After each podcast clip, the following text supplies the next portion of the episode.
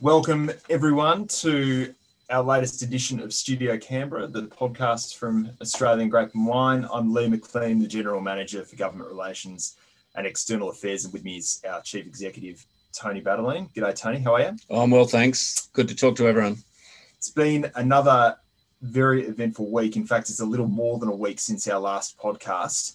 Um, and I think we've had good reason for that with some pretty significant things that have happened uh, in relation to China with the announcement of tariffs uh, on our uh, on our wines for both anti-dumping and countervailing duties um, in, in recent weeks. Tony, could you just give us a bit of an update on, on where that is up to at the minute? Yeah, sure. Thanks, Lee. And I apologise to everyone that we keep talking about China. And I apologise that we never seem to have any good news, uh, both of which appear to be out of our control at the moment. So, yesterday, the Chinese Ministry of Commerce announced a tariff um, due to the subsidies investigation that's been ongoing. This is another provisional tariff, which will take the form of a deposit paid at entry. It's of 6.3% or 6.4%. You might ask me how these are calculated and why. It, there is a determination which explains it, uh, and it's fair to say that it doesn't make a lot of sense to me. Uh, we now have 10 days to. Re- this is an additional tariff to those uh, punitive tariffs imposed for dumping, too. It's we have 10 days now to respond to this. Uh, we will be putting in a response, a detailed response. Department of Foreign Affairs are also putting in a response to this. Uh, again, I don't believe that our response will do any good. It will certainly make the case and will point to the errors that were made by the Chinese Ministry of Commerce. But I think it's pretty clear now that a, a political decision by China does not necessarily have the backing of economic good sense. So we're in the process of doing that.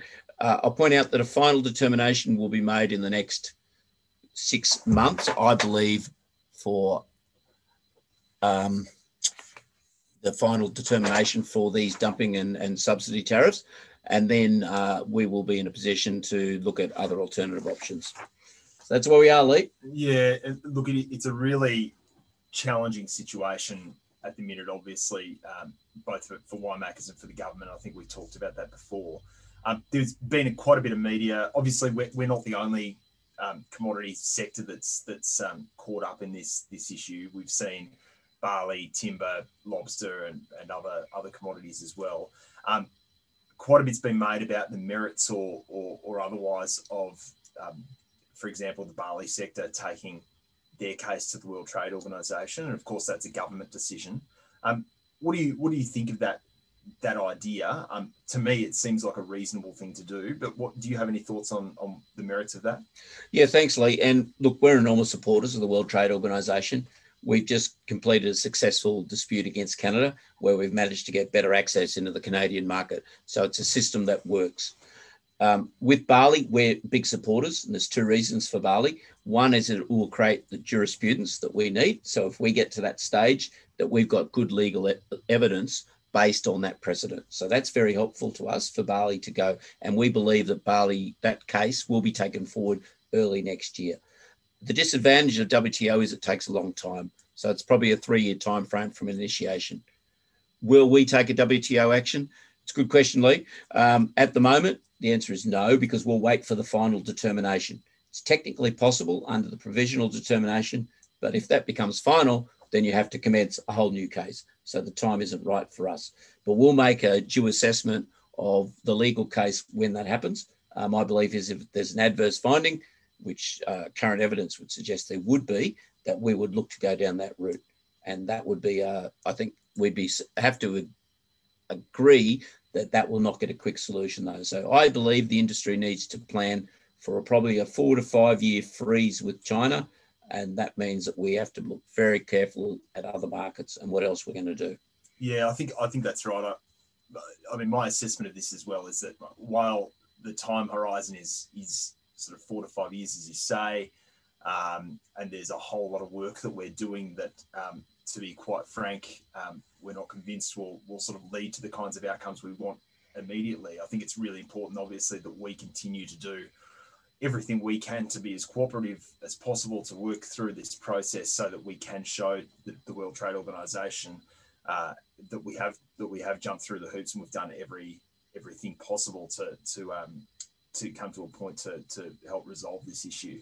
Um, the, the other thing I wanted to talk about today, Tony, is a couple of different social media campaigns that are that are running at the moment. Um, one I'm really excited about, and I think is a wonderful and positive thing. The other is not so positive, uh, and and quite frankly, it's it's it's not something I support in any way.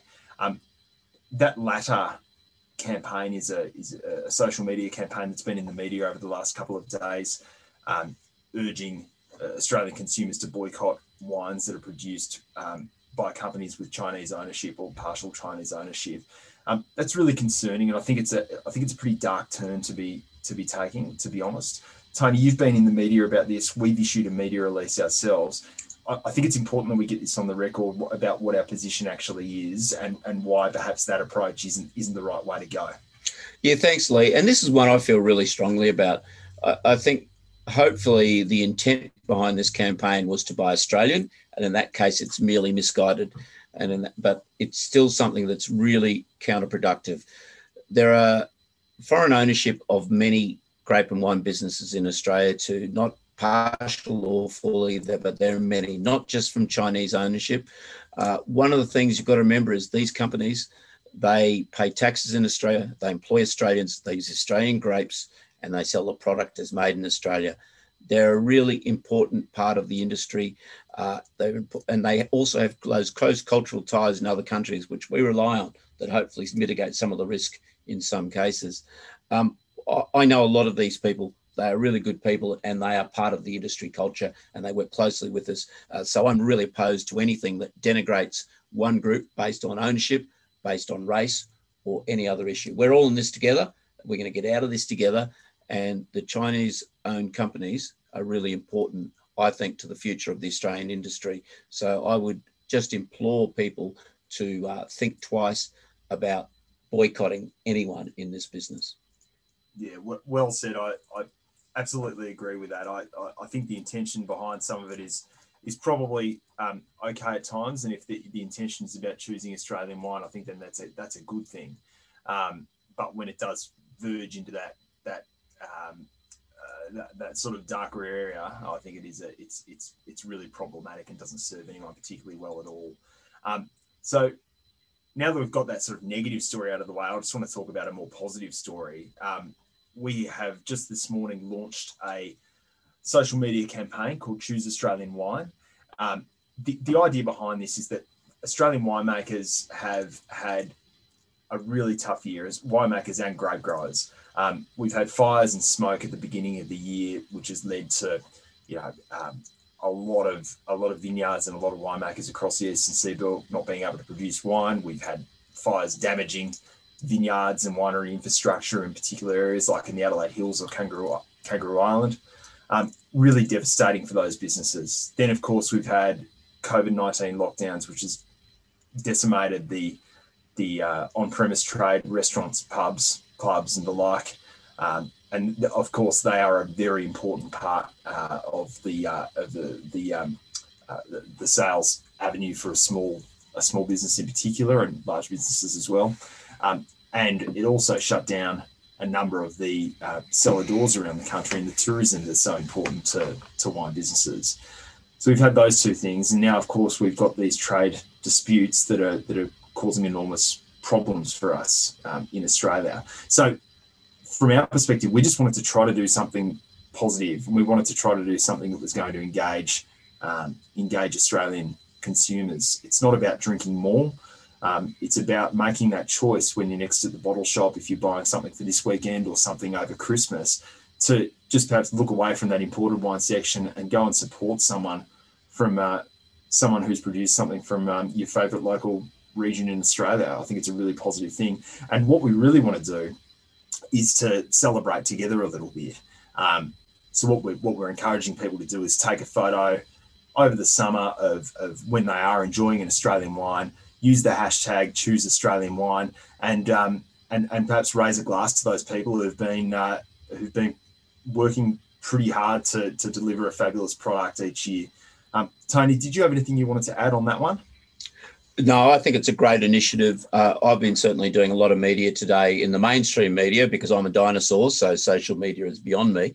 But certainly in the mainstream media to promote it, and we're getting a really good uptake and people are really interested. So yeah, let's get it. Let's get behind it. It's not just about the wine industry for me. I mean, I think we should be promoting Buy Australian this year and get out to the regions. We all need it. Everyone needs a boost. So uh, I, am right behind it, and I think we're getting the public on side. So do your bit. That's all I'll say. Yeah, that's that's exactly right. So I think that probably leads us quite nicely into our regular closing segment, Tony, of what's in your glass this weekend.